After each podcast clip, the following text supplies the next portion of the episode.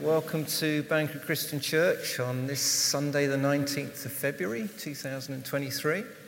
Welcome to you in the church here itself. Welcome to you if you're listening in online. I do hope you enjoy the service this morning. And we're here gathered together, aren't we, to worship together, to pray, to sing God's praises. We'll read the Bible together. And Duncan, this morning, our pastor will be opening up the passage from Acts chapter 19 with a, a, title that sounds a bit ominous, doesn't it? Following Jesus is costly. So uh, we look forward to that a bit later on. I'd like to just ask Simeon if he would mind coming up now. We're reading from Acts chapter 19. For those of you who don't have a Bible in front of you, if you've got the notices, they're on the inside sheet of the notices. Thank you, Simeon. Appreciate Thank you. Good morning, church. So, the reading this morning is taken from the book of Acts, chapter 19, and I'm starting my reading from verse 11 to 20, and I'll also take Acts chapter 20, verse 1. And God was doing extraordinary miracles by the hands of Paul, so that even handkerchiefs or aprons that had touched his skin were carried away to the sick, and their diseases left them and the evil spirits came out of them. Then some of the itinerant Jewish exorcists undertook to invoke the name of the Lord Jesus over those who had evil spirits, saying, I adjure you by the Jesus whom Paul proclaims. Seven sons of a Jewish high priest named Sceva were doing this. But the evil spirit answered them, Jesus, I know, and Paul, I recognize. But who are you? And the man in whom was the evil spirit leaped on them, mastered all of them, and overpowered them, so that they fled out of that house naked and wounded. And this became known to all the residents of Ephesus, both Jews and Greeks and fear fell upon them all, and the name of the Lord Jesus was extolled. Also, many of those who were now believers came confessing and divulging their practices. And a number of those who had practiced magic arts brought their books together and burned them in the sight of all. And they counted the value of them and found it came to 50,000 pieces of silver. So the word of the Lord continued to increase and prevail mightily. Chapter 20, verse 1. After the uproar ceased, Paul sent for the disciples, and after encouraging them, he said, Farewell, and departed for Macedonia. Dear God, may your word be planted deep in our spirit. Help us not to be forgetful hearers, but doers of your word. Also, help us to meditate on your word and so build our lives on the rock of your truth. Amen. Um, it's nice to be back in this place, opening God's words for you um, and for us all. Um, um thank you, especially for your prayers over these last uh, four or five weeks. Uh, we are slowly adjusting to having an additional person at home, um, but do, do, do, continue to pray for us, um, and we're thankful for God's, God's blessing. Um, turn back with me to Acts chapter 19, if you would.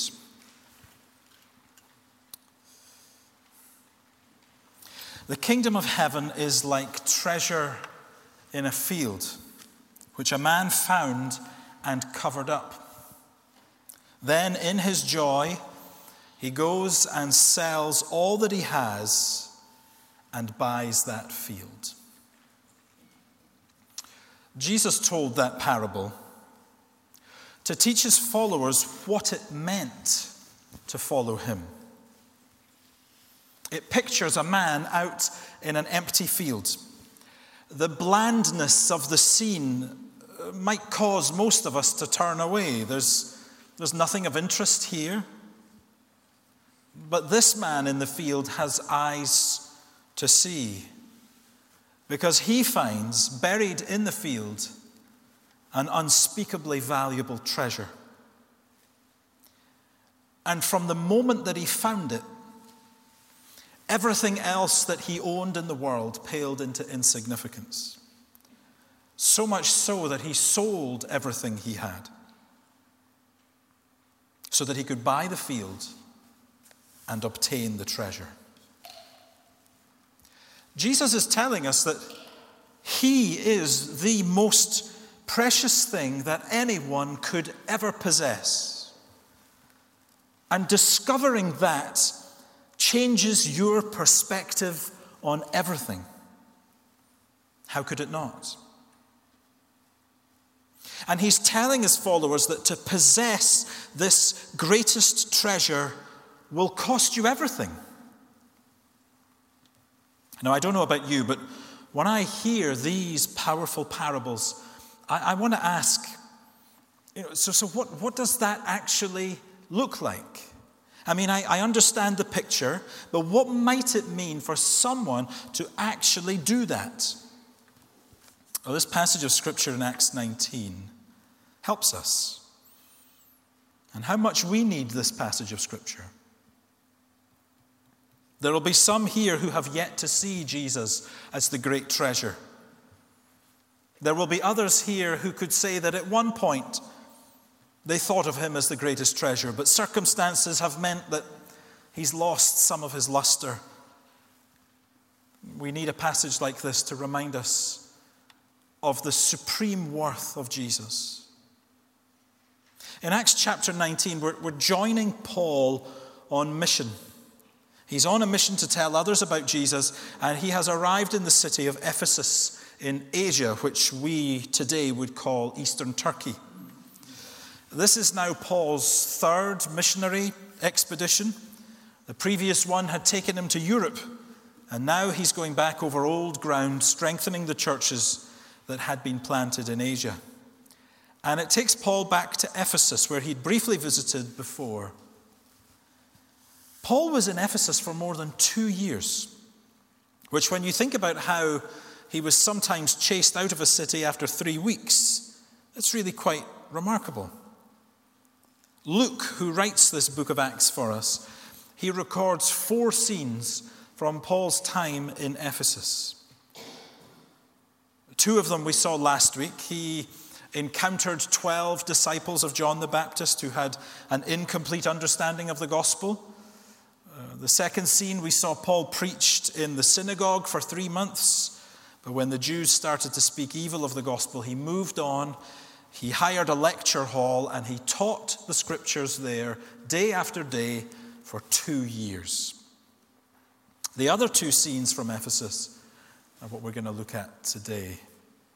They show us how the church grew in Ephesus, how the mission was moved along to other places.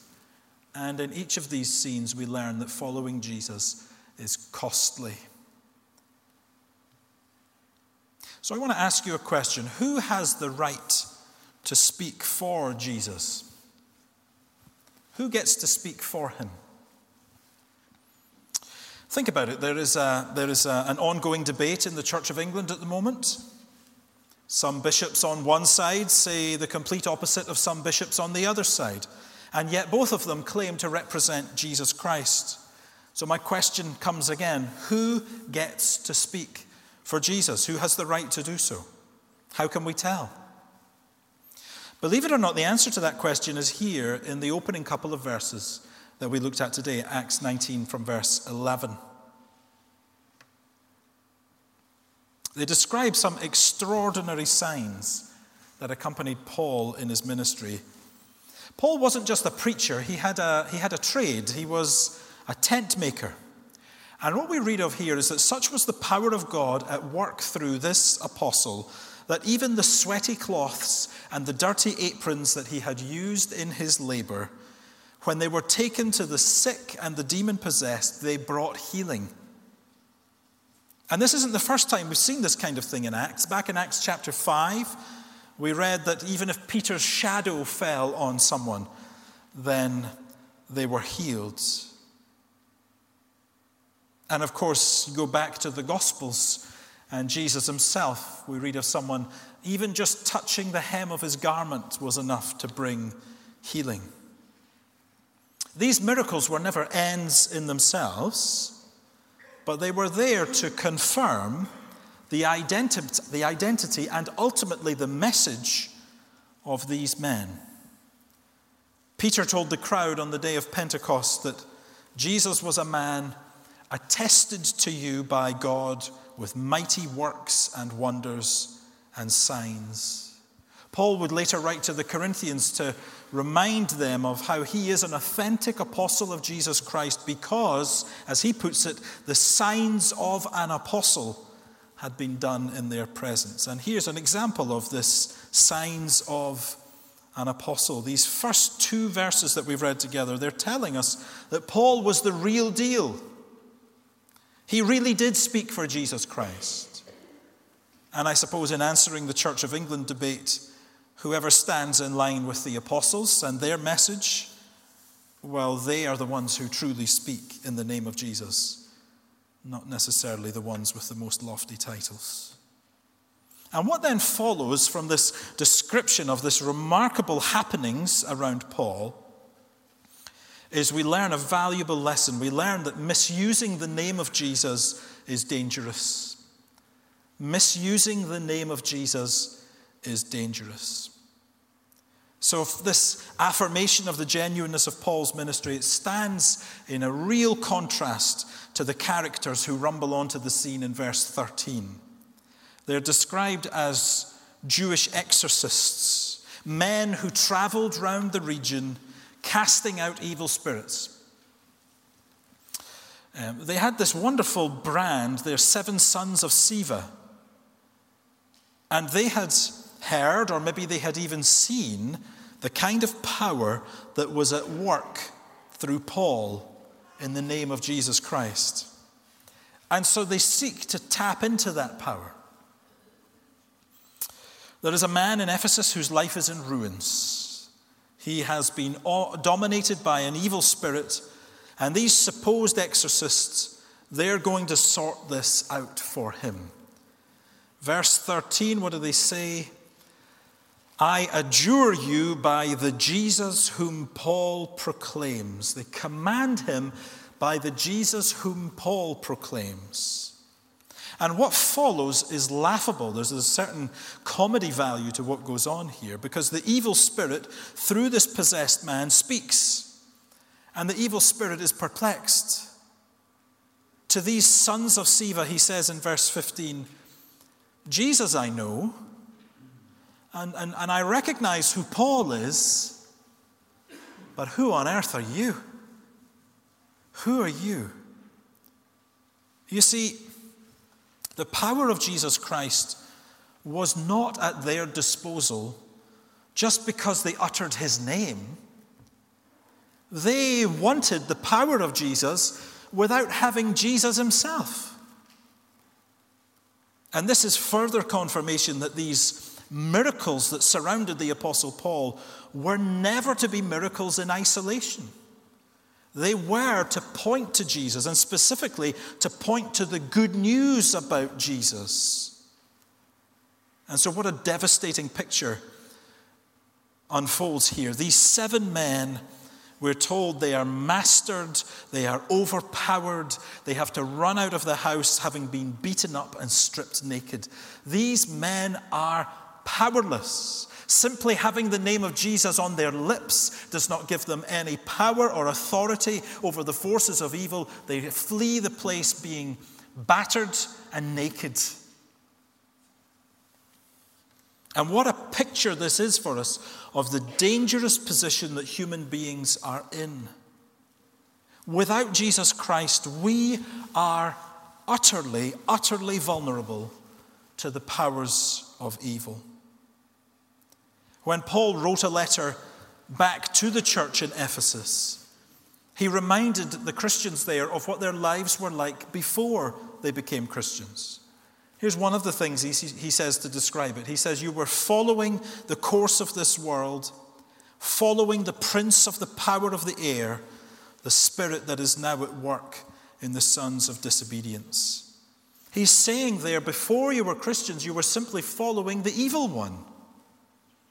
And here these sons of Sceva show how utterly powerless they are in the face of evil. And this can be hard for us to take in, can't it? We're reading these verses and I'm acting like it's all normal, but people possessed by evil spirits, that's, that's not normal experience for us. But the Bible does teach us that there is a spiritual dimension to this world, and that there are spiritual forces that operate in opposition to God. And the chief target of that opposition is that part of God's creation that has been made in God's image human beings. And naturally speaking, we are at their mercy. Utterly lacking the resources to withstand their attack, the devil enslaves people in sin. But the message that the Apostle Paul brought to Ephesus is the message we still proclaim today that God has sent his Son, Jesus, to rescue.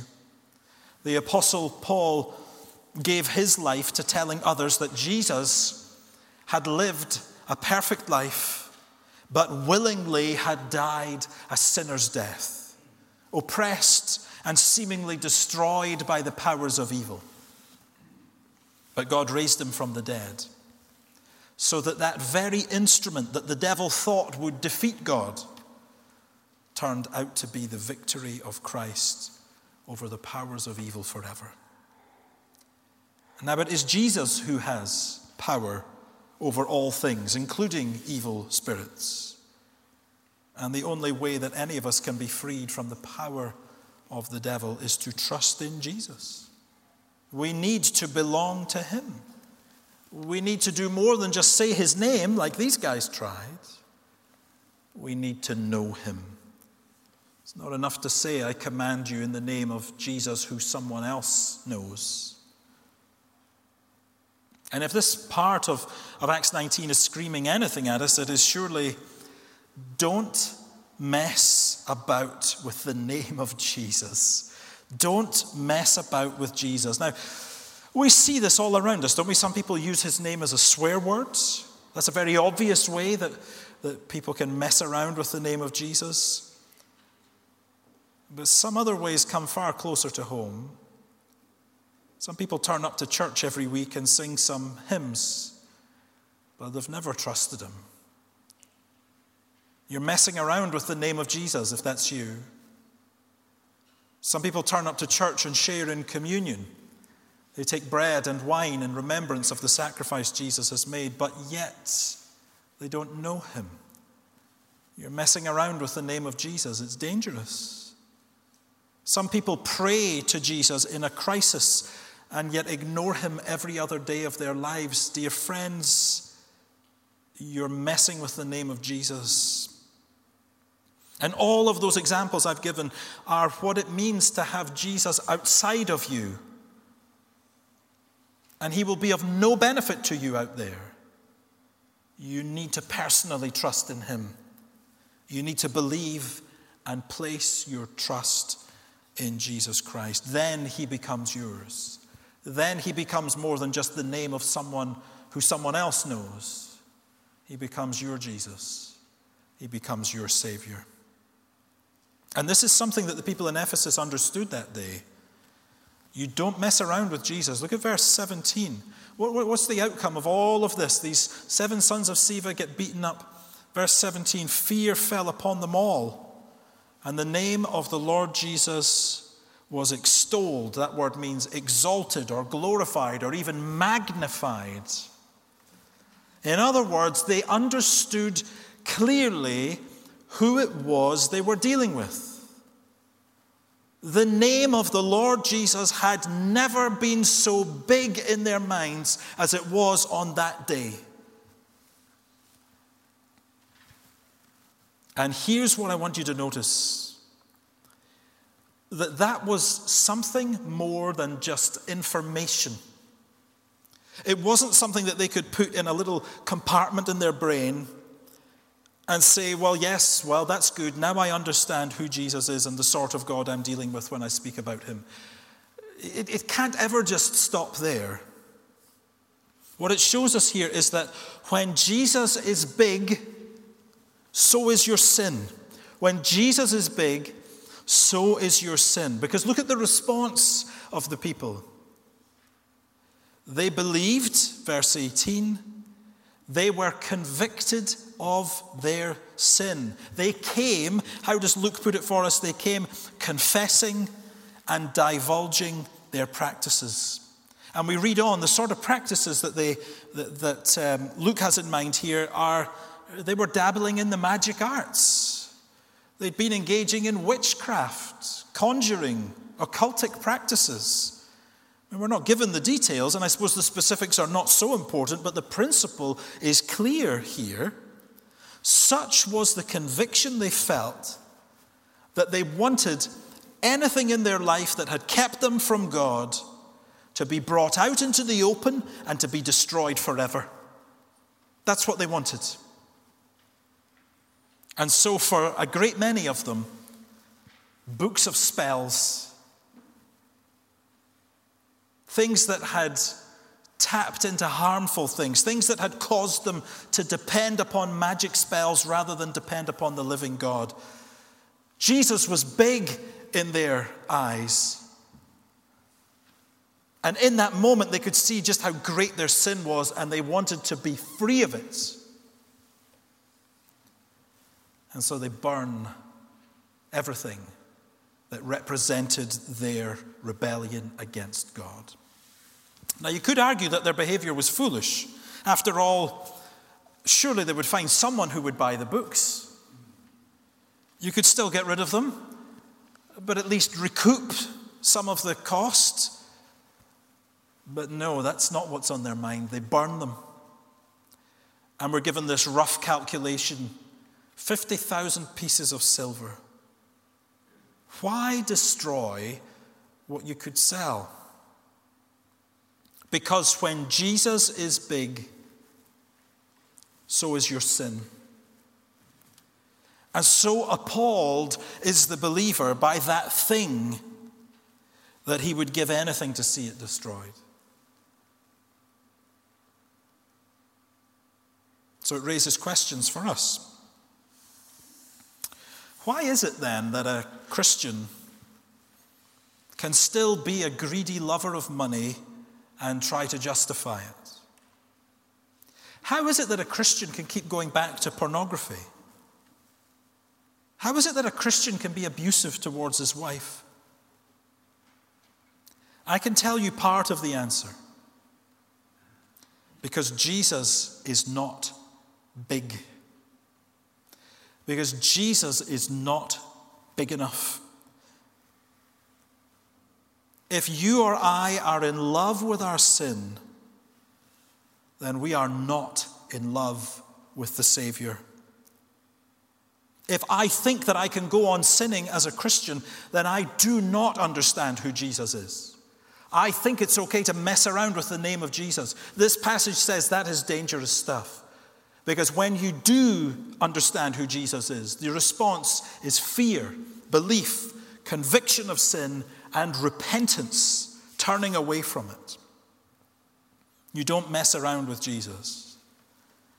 One of the great priorities in life, therefore, is to magnify the name of Jesus.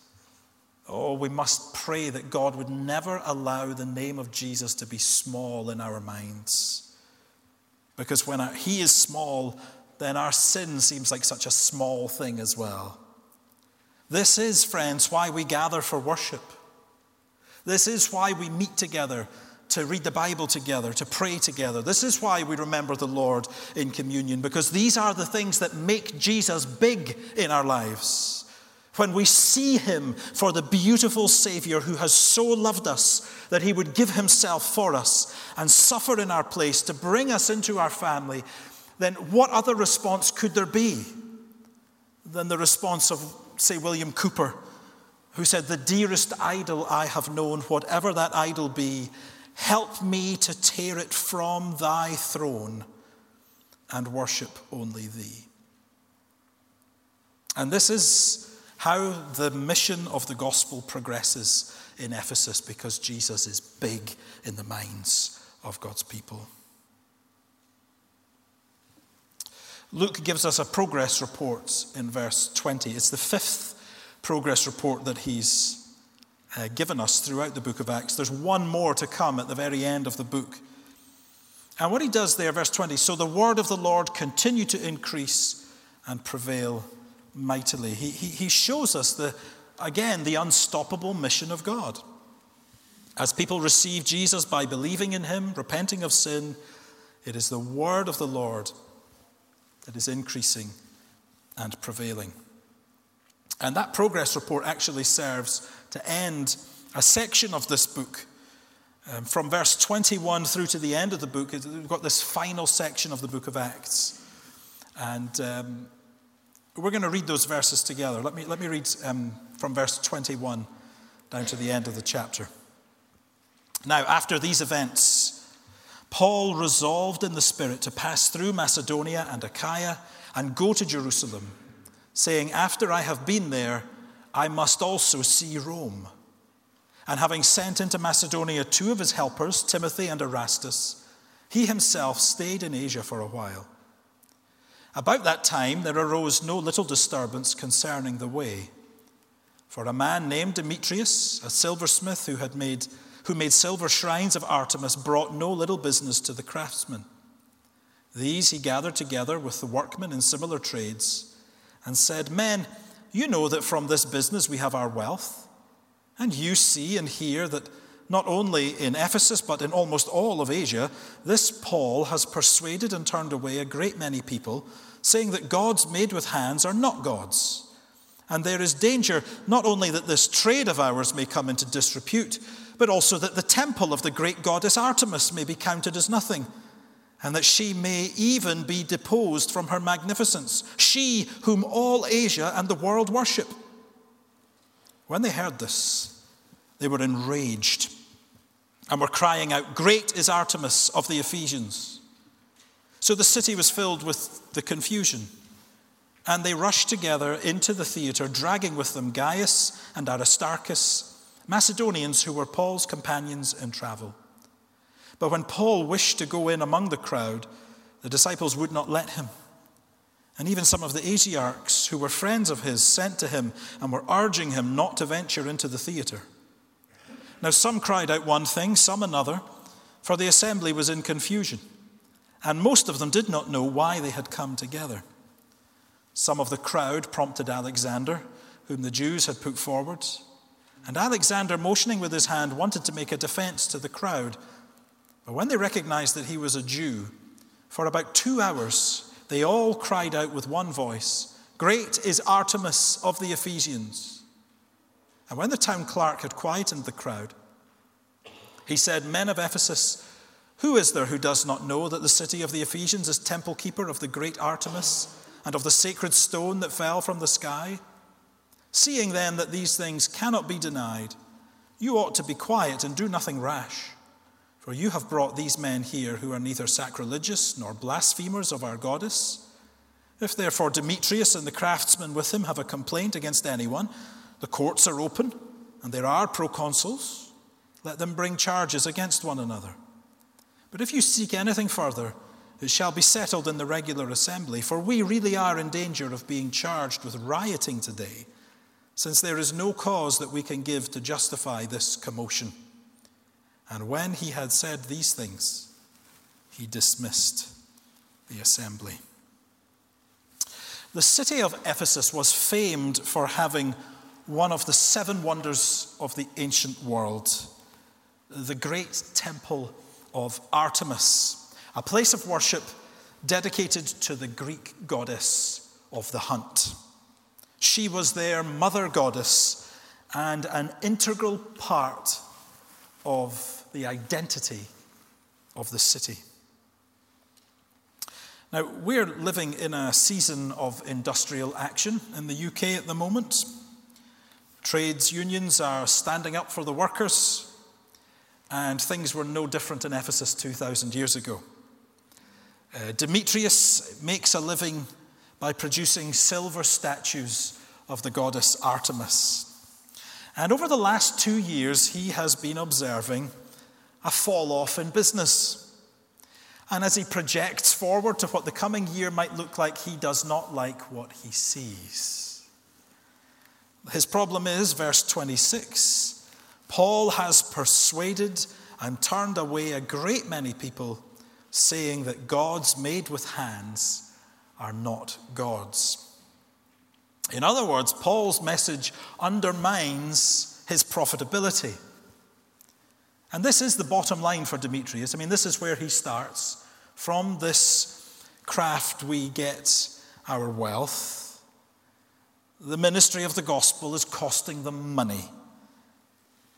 But in order to get something done about it, he needs to stir up some other kind of sentiment. And I don't know, he, he, he taps into some Ephesian patriotic sentiment. He makes this well used argument well, friends, this is just the thin end of the wedge. Because, first of all, it will be our trade that goes. And then the great temple will be despised. And then, you know what? They'll be removing the statue out of the temple. That's what's happening. And it enrages his fellow craftsmen. Something must be done. And we see, not for the first time in the book of Acts, that when people trust in Jesus, others feel threatened. When people trust in Jesus, others feel threatened.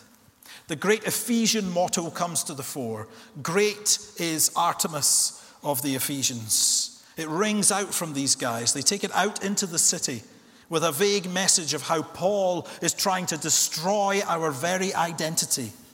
And a mob starts to form. But notice that they are, from the very outset, they're in confusion. You see that in verse 29. They go to the amphitheater, but in verse 32, some cry out one thing, some cry out another, for the assembly was in confusion. Most of them didn't know why they had come together. The amphitheater, which is, is what is on the picture behind me, held 25,000 people. And Paul naturally thought, what an opportunity. 25,000 people come together. If I could just go in there and explain. But everyone around him urged him not to go. Verses 30 and 31 they know if he enters the theater, they will likely kill him.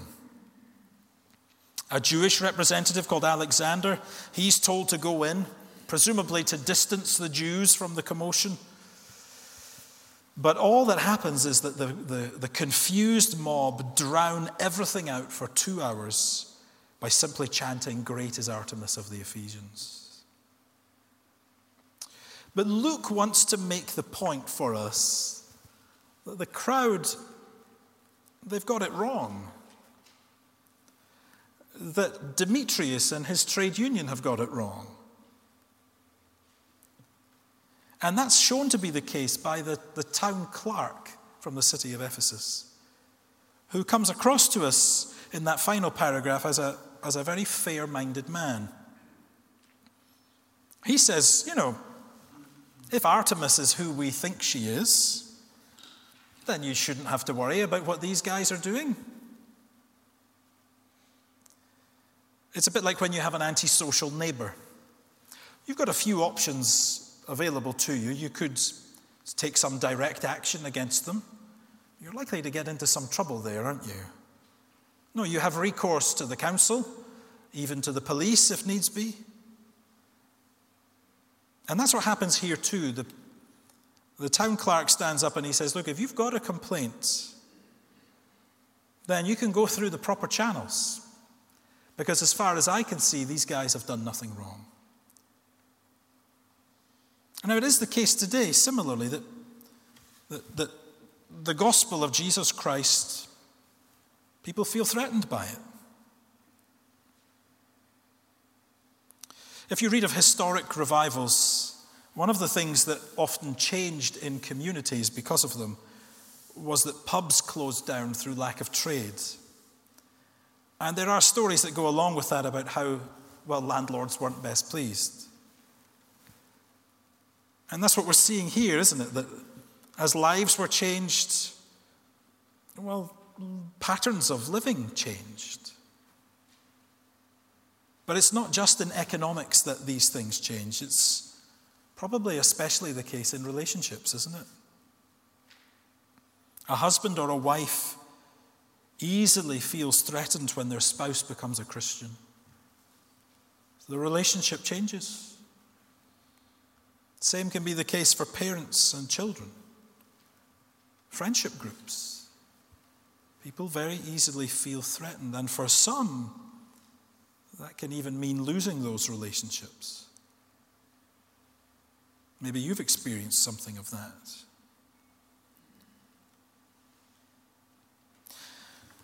I suppose as we read these verses, we're to, we're to not be discouraged. We don't stand at a unique point. We're not experiencing unique things. We're seeing this pattern of what happens as the gospel is proclaimed. People come to faith, and others often feel threatened. It's a pattern that goes all the way back to the Lord Jesus himself. He says in Mark 10 Truly I say to you, there's no one who has left house or brothers or sisters or mother or father or children or lands for my sake and for the gospel who will not receive a hundredfold now in this time houses and brothers and sisters and mothers and children and lands with persecutions and in the age to come eternal life. You see, Jesus is saying that it can be very costly to follow him. People feel threatened.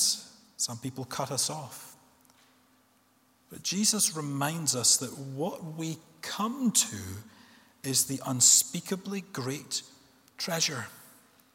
That there is nothing that could be stripped from us that would ever come close to the preciousness of what we find in Jesus. Because, first and foremost, we find Him. And secondly, because we find all those others who have found him. And that is this, this preciousness of this thing called the church.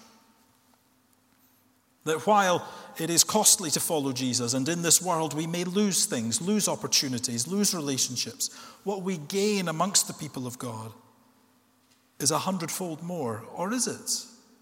Or is it? Because it's a real challenge about what kind of church family we are, what kind of church family we want to be. Is this really a place where someone who finds it costly to follow Jesus will find a hundredfold more?